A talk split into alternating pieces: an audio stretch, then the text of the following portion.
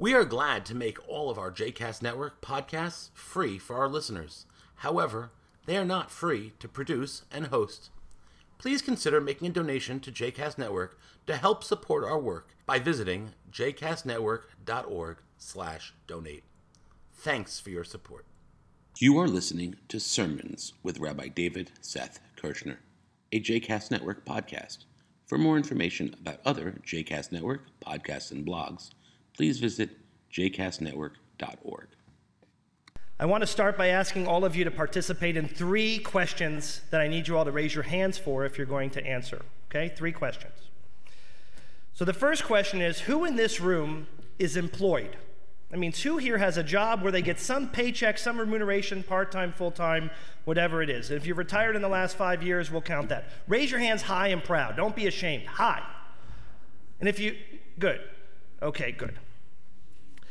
Now, of those of you that raised your hands, how many of you who are employed, who receive remuneration, who get a paycheck for the job you do, raise your hands high and proud if you think that you are overpaid for the job that you do? Okay, Charlie Klatskin's the only one who raised his hand. It's about right.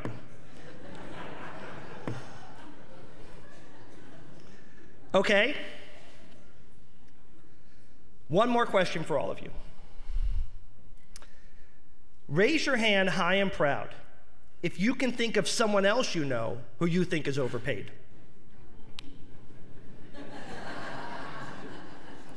exactly as I suspected. What is it in our society that gives us a license to judge others? That gives us a license to say only one person in the room thinks they're overpaid, but about 150 of you think that others they know are overpaid. When I talk about judging, I'm not talking about judging like in Ruth Bader Ginsburg judging, and I'm not talking about judging like referees do or umpires do on the field. I'm talking about the way that we judge the actions and the deeds of others. I'm talking about moral judgment, a holier than thou approach that puts us on a virtual throne higher than others and judging every detail of other people's lives. We judge people for how hard they work and how much they earn, or how hard they don't work and what they don't earn, what they spend their money on, where they live. We judge people for where they vacation, the car that they drive, the country club that they belong to the shul that they do not belong to, the way their kids act, the things they say and do, and the things they don't say and don't do. We judge people on who they voted for. We judge people on what they wear and what they don't wear. We judge people if they have tattoos. We judge people if they're de- being too flirty. And we judge people who are acting too reserved. Who amongst us couldn't add miles to this list that I just enumerated. Now, judging is nothing new. Sephardic Jews after the Holocaust judged Ashkenazic Jews for being led like sheep to the slaughter and not fighting back. Ashkenazic Jews judged Sephardic Jews for not being intellectually curious. Before the Holocaust, the sophisticated Jewish aristocrats judged Jews who spent their life praying and studying. Reformed Jews judge Orthodox Jews.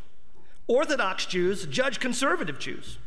And all Jews judge Reconstructionist Jews because most people have no idea what a Reconstructionist Jew is. Cain judged Abel. We have been judging each other since the beginning of all time, and we're still judging today. Dennis Prager opines that every Jew thinks he or she is the perfect Jew because anyone to the right of them is a Meshugana, and anyone to the left of them is a Goy. And he's spot on. We've always been judgmental. But we seem to be living in a society that is increasingly judgmental by the day. It's like all things, big and all things small, are inviting our judgment. And so often and so willingly, we render that judgment without being asked to judge in the first place. without being aware of any of the consequences, without taking care of the responsibilities entailed or the hurt we can cause by offering that judgment. What social media has done for the judgment of others is tantamount to pouring gasoline on a fire. It has exacerbated the divide between perception and between reality, and it leaves us judging with fewer facts, and it can make people feel very inadequate. That creates a soreness in that inadequacy that's often soothed by judging another person. To speak personally with all of you for a moment, it's hard for me to let go of my judgment. I mean, take this as an example. A few weeks ago, I read in the newspaper about parents that were spending money, and we're talking serious dollars, to hire Fortnite tutors for their kids so that they can achieve higher levels on this addictive video game. When I read that article, I couldn't help but cringe and think of any parent who would spend such resources and energy on such a thing is abominable. But I was judging that person. I judge people on very trivial things, like who they're going to pick in their fantasy football draft. And I judge people for very serious things, like the models that they value when they teach their children. It's really hard for me to live a life that is judgment free. When I, as the rabbi, learn about people who quit their membership in a temple just weeks after their youngest child's bar bat mitzvah, but who choose to remain members in a country club that costs 10 times the price of temple membership. I judge people who aren't philanthropic, but gamble on the golf course, or gamble on races or in the casinos. I really wish my judging was limited to these few examples, but sadly, it's not. Even though we've been judging since the time of Cain and Abel, since the time of Sephardim and Ashkenazim, and even though you do it and I do it, it doesn't make it right to judge. As author Gabrielle Bernstein writes in her book, it's a high time for a judgment detox. And this is the perfect day to begin to reflect on what we want to change in our lives. Today, I offer my hand to each of you and hope that you will join me in starting the cleanse of all the toxicity that judging others brings to our lives so we can begin today to curb this behavior. The first step in curbing the behavior is figuring out where judgment stems from in the first place.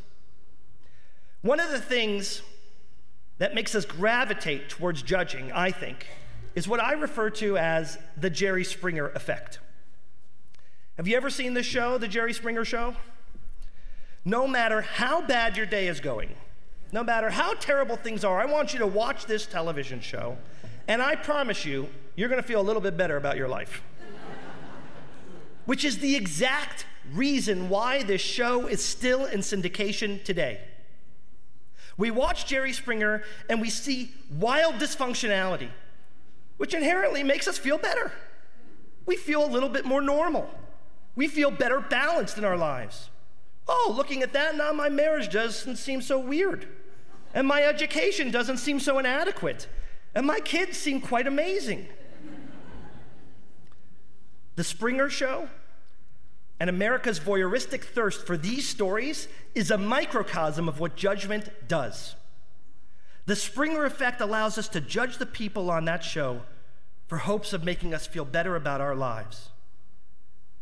Do we really need shows like that to make us feel better about our lives?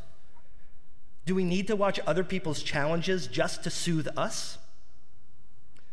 We do the same thing with other people when we judge their words, their clothes, their cars, their homes, or their actions. We attempt to feel better about ourselves by judging them for who and where they are in their lives. The Jewish New Year often falls within the zodiac sign of Libra. I don't think that's accidental. Libras are represented by scales and by balance. And how appropriate for a time that beckons all of us to think about judgment, law, and equality.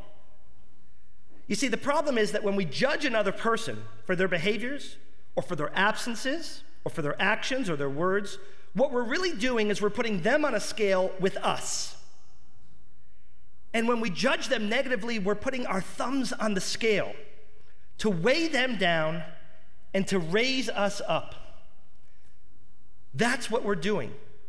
We're judging them because it makes us feel better, but it's cheap and it's temporary. It fills a void short time, for a very short time in our lives, and it diverts all the attention away from our weaknesses and our warts. I'm going to share with you an ancient story with a modern twist about judging that I'm sure you all could understand and apply to your lives.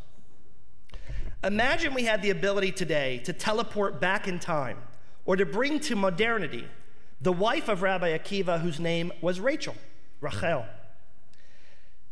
Akiva and Rachel had a love story that is made of the same ingredients of some of the famous love stories of all time, like the love story in The Karate Kid, or the love story in Pretty in Pink, or in Good Will Hunting, or Titanic, Grease, Dirty Dancing, and countless others.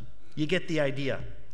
Rachel came from a very wealthy family in Jerusalem, one of the wealthiest that existed before the destruction of the temple. Her dad did very, very well for himself. She lived in the finest of homes. She had the most souped up candles with Sirius satellite radio on each of them. She wore designer shrouds and she was living the good life. She meets Akiva, a poor peasant boy. He has no education, he doesn't have two dinars to rub together. We know nothing about his parents, proving that he probably had to raise himself. One day, Rachel meets Akiva and sees a twinkle in his eye. They talk for a while. They look at each other's profile on Babylonian Facebook. they send a few texts on parchment back and forth to each other, and then they're an item. They decide to get married. Now, Rachel's father is furious with her decision to marry this peasant boy, Akiva. So furious that he decides to not only disown her, but to not leave one dollar of his estate to her. She's off to fend for herself. And by the way, with the exception of the Facebook part, this is all true. Now, I could only wonder if we could go back in time and listen as all of the girlfriends of Rachel were gathering around the cistern, gathering water, and what they must have been saying before she walked up, putting her camel on the hitch. What does she see in this boy Akiva? They were probably saying. She was the queen of the yeshiva prom and she chose him? Is this her revenge at daddy and his wealth is this something that Freud would be involved in? Why would she choose Akiva when there's so many other hunky scholars to choose from? I'm sure, even back then, she would have been judged by people who were never asked to render their opinion. Who amongst us today couldn't do or say the same? Even if it's not a watering hole, but instead a coffee house. Incidentally, years later, Akiva returned home from studying, where he went without his wife but with her blessing, with 25,000 disciples. And Rachel came out to greet him, and he announced to everyone, What you know and what I know is only because of her. They embraced and they lived happily ever after, proving that her love endured. Who knows, though, if Rachel would have overheard her friends talking at the cistern, what toll that could have taken on her in judging her choice in Akiva? Could have poisoned her relationship. It could have poisoned her marriage. It could have poisoned her life. And that's because judging is poisonous for so many reasons. First, when we're judged, or if we feel judged, like Rachel must have felt, we can feel embarrassed. We can feel remorseful. We can get apologetic and we can work extra hard to excuse ourselves. We really do not need excuses. Plus, when we're judging, we're only hurting another person, and it still causes hurt, even if they can't see us or hear the judgment that we offer. Second, when we are judgmental people, sometimes people assume we're judging, even if we're not.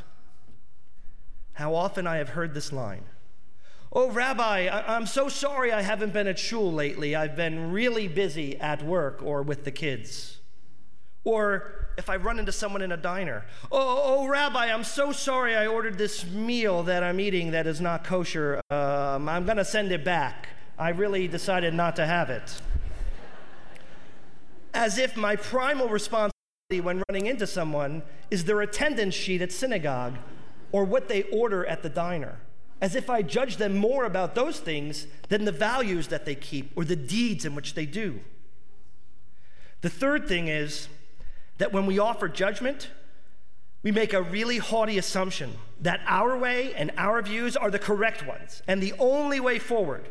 And anyone who veers from our path are just wrong and they're misguided. And too often, we make choices that are solely based on the idea of what will others say and judge us on based on what we do. How very insincere. And lastly, when we assume we're being judged, the relationship we have with the other person who we think we're being judged by can feel awkward and strained and inauthentic. So, how do we cleanse ourselves from feeling judged in the first place? As I said before, most of that judgment comes from a place of inadequacy in our own lives that we try to bring to some equilibrium by bringing others down.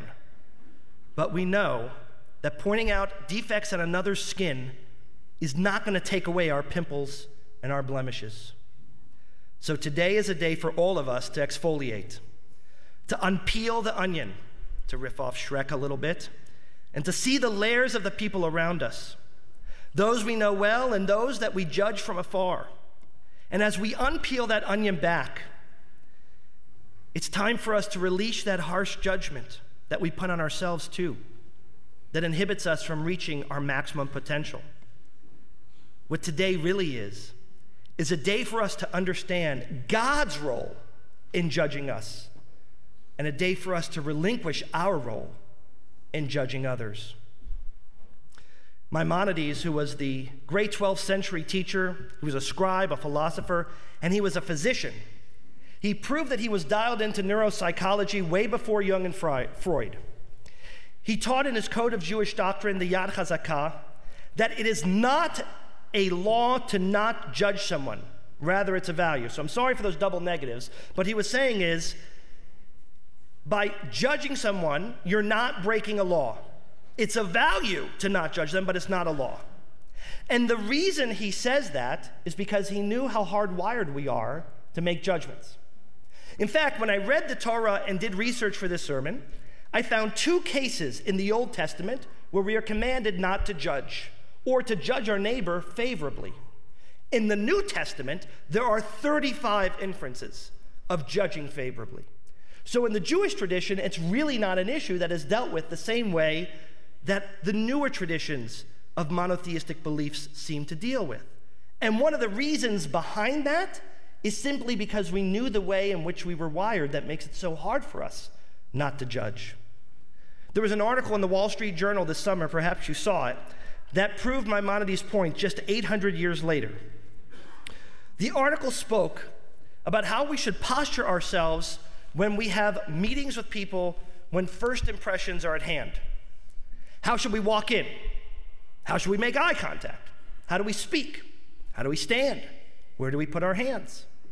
The article blended together psychological dispositions with environmental behaviors that were unique to particular regions and surmised that we judge people in a particular way based on our first five seconds of encounter with them.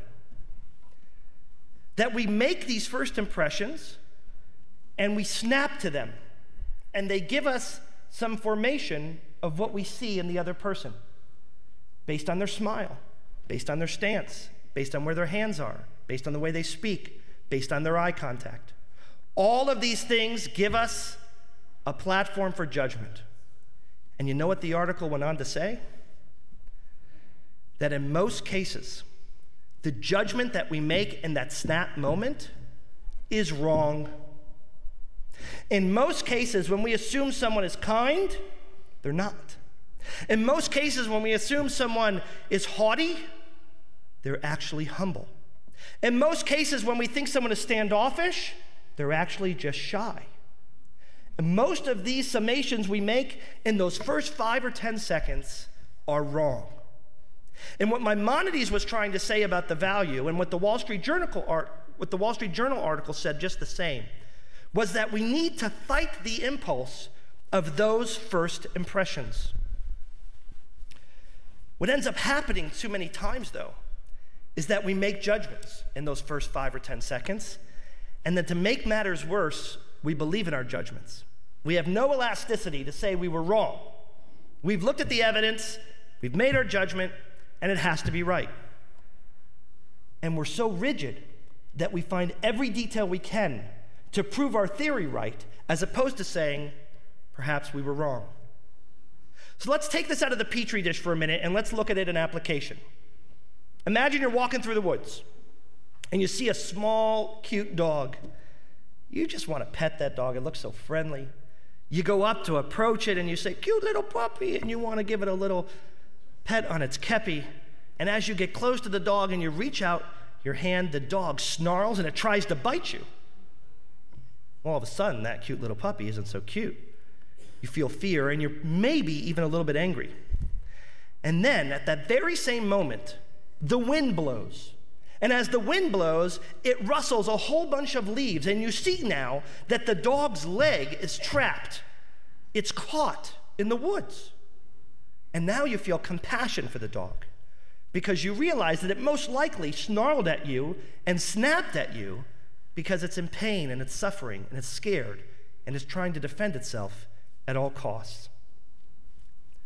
These are normal reflex like judgments that Maimonides and current neuropsychology researchers teach. But there are more layers to the cuteness of that animal, and there are more layers to the dog's snap. That these things could be caused by things that we see and that we don't see. And our responsibility is to look for it. The story of the dog is a parable for any and all of the things that we judge in life. Can we see under the leaves? Are we prepared for the bark and for the bite? Do we even consider what's causing the bark and the bite in the first place? And can we fight the urge to make those snap judgments? Judaism boils down our role in judging into three simple words Dan, Lekav, Zchut. Give someone the benefit of the doubt. Judge them favorably.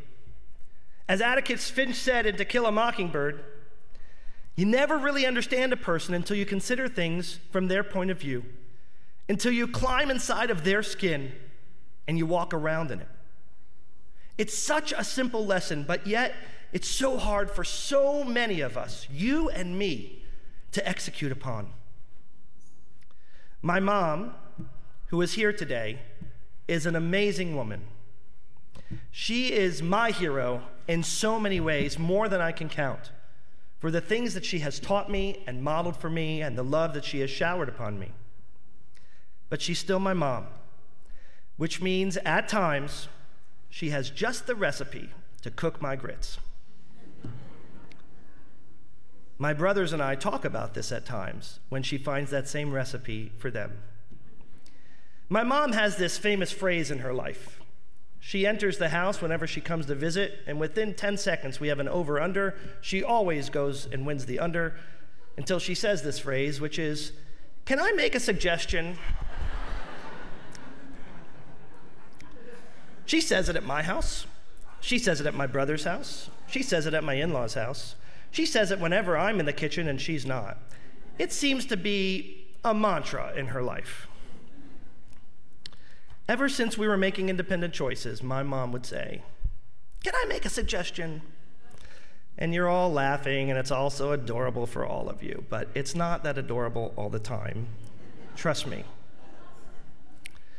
But my mom has had amazing blessings in her life, and she's suffered through her share of tragedy too, including the death of her oldest child. Now, when my brother Gabe died, she decided to dedicate her energies towards helping others cope with grief of losing a child. She didn't tell me she was doing this. She never told her husband she was doing this. But I realized over the past 15 years that she'd been doing this. How did I realize it? I realized it because I met someone who noticed my last name and asked if I was related to Barbara Kirshner, which doesn't happen every day. I said, Yeah, proudly, that's my mom. Well, the person started to well up with tears, and she grabbed my hands and looked me right in the eye, very close to me, and she said that she experienced the untimely death of her adult child.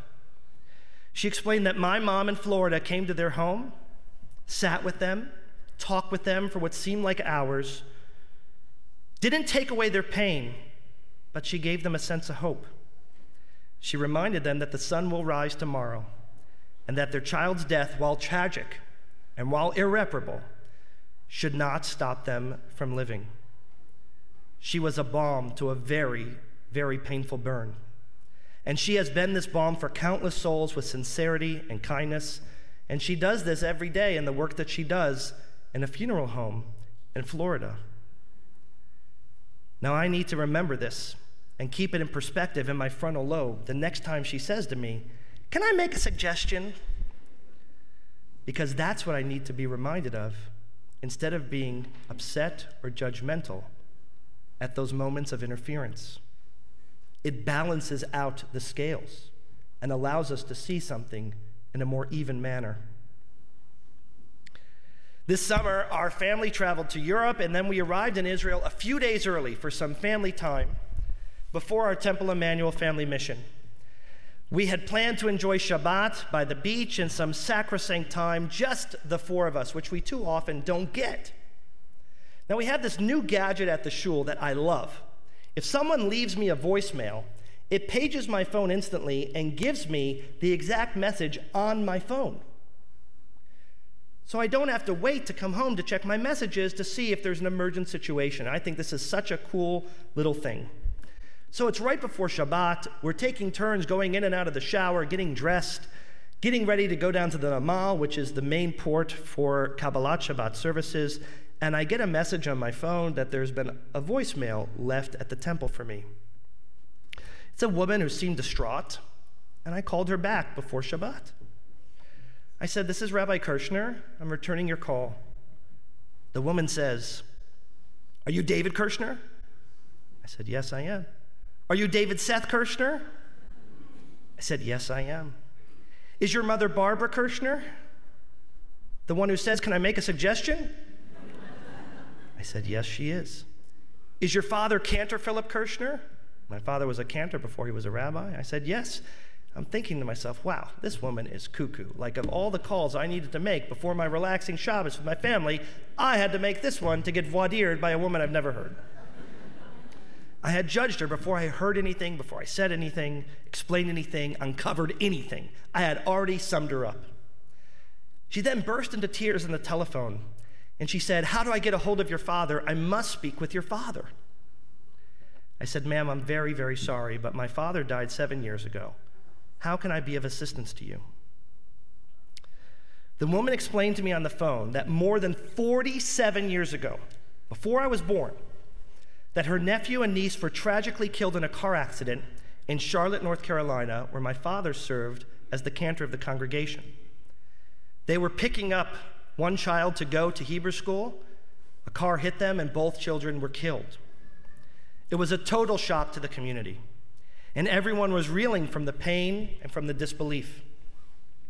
This woman on the phone explained to me that her husband, who was the rabbi of the congregation and the uncle of the niece and the nephew who were killed, was unable to comfort his family or his congregation, probably because the pain was too close to home for him and because the tragedy was not fathomable. My father, the cantor of the congregation at the time was the glue, she explained, that healed the entire community. It was my dad that shepherded the bereaved family through the mile markers of grief and who wiped away their tears while providing hope. My dad. This story happened before I was even born. I had never in my life heard of this story or its details until this random phone call on the eve of Shabbat in a hotel room in Tel Aviv. The woman calling was asking to speak with my father because her husband, the rabbi of that congregation, had taken ill and he was put into a convalescent home. And she was hopeful that my dad could offer her hope and comfort like he did 47 years ago. She still thought of him and the impact that lasted all of this time, more than half of her life ago. Now, I miss my dad dearly, and I have a deep love for my dad that doesn't cease. But when my dad was alive, we butted heads so, so often. Much of what I aim to offer as a rabbi and a father and husband isn't always from the model that he set. Sometimes, in some cases, it's just the opposite. But perhaps that's because I was judging only on what I wanted to see in my dad. Who my dad was professionally, all the good things that he offered, the layers of the onion that made up my dad and makes up my mom, they all seem to have gotten glossed over by me and sometimes my brother when we were frustrated with them, or upset with them, or judging them, or when they were just cooking our grits. I share this story today because I'm sure that there's some resonance with you in some manner or another. Whether it's with a spouse or a child, a parent, a coworker, a friend, there have been times when we wear blinders and we see what we want to see and we ignore what we choose to ignore. Today, O oh God, forgive me for the sin which I have committed of being biased which is the primal no no of any form of judgment. Partiality, prejudice, preconception affect judgment in unfair ways for all of us. Not seeing the whole picture, not understanding all of the facts, not appreciating all the layers of the onion is a form of bias. Chatati, I have sinned. When I was judging my parents, or when I judge others, I was lacking empathy. And empathy, my friends, is the antidote to judgment. I want to repeat that line. Empathy is the antidote to judgment. Couldn't we all be more empathetic in place of being more judgmental? Lastly, when I was critical of my mom, my dad, when I was critical of others for the choices that they made, I was refusing to look inward at myself. I was so focused on putting my thumb on the scale to raise me up that I wouldn't look in the mirror and see what it was that I could do better. I looked at everyone else as the problem. I never looked at solving my own problems. These stories that I share with you today fit neatly into the paradigm of that cute, then snarling, then wounded puppy whose leg is trapped under the leaves. I ask you, have we bothered to move the proverbial leaves in our lives? Have you offered empathy? Have you provided some benefit of the doubt and done the kaf zechut to see why and how and what causes that dog to be there in the first place? What about the story that we read today of Abraham and Sarah? It's so hard to read that story and not judge Abraham as a father who was derelict in his primal responsibility of protecting his kid. How could Abraham do something like that and jeopardize his child's safety? Why was Sarah so passive and not running after Abraham to try and save him? And why was it that Isaac is a willing partner in this endeavor instead of looking out for his own welfare? Oh, how our hindsight is so crystal clear, especially when we are not the ones in these situations. But where's our favorable judgment and our lack of bias and our focus on empathy? Who are we to tell others what's the chosen correct path to follow? As if there's only one correct way when it comes to parenting, and we have the right to judge others who parent differently. Or there's only one manner in which to worship God, and we have the right to judge others who worship God differently. Or there's one proper way for us to be employed or to receive remuneration, or who should receive what remuneration, and we should judge others accordingly. Or that there's one political party that aspires most for our country's future, and we should judge others accordingly. Today is indeed Yom Hadin, it is a day of judgment, but that judgment is for God, not for us. For you and me, this has to be a day that we begin this year and every day forward, free of casting moral judgment upon others. This needs to be a year when we are dan lekaf zechut, when we give the benefit of the doubt wherever and however we can. This has to be a year that we jettison our biases, our prejudices, and beliefs that for us to be right, others must be wrong. That for our judgment to be accepted, another's choices and actions have to be at fault. This needs to be a year with an abundance of empathy and a scarcity of judgment. This needs to be a year where we stop looking at others and instead we turn inward and we start looking at ourselves and find all of the opportunities and blessings without the need to put our thumb on the scale for anyone else. This should be a year that begins today where all judgment is left to God and that you and I see the beauty and splendor in each soul. A year when we bend down and we move the leaves to better understand the environment of those who we're blessed to interact with. God, on this Yom Hadin, help us meet and exceed these goals so that we can enter 5,779 renewed, refreshed, clean, whole, and prepared for the challenges and the opportunities that lie ahead. Ken Yehi Ratzon, may that be your will, O God. Amen and Shana Tova.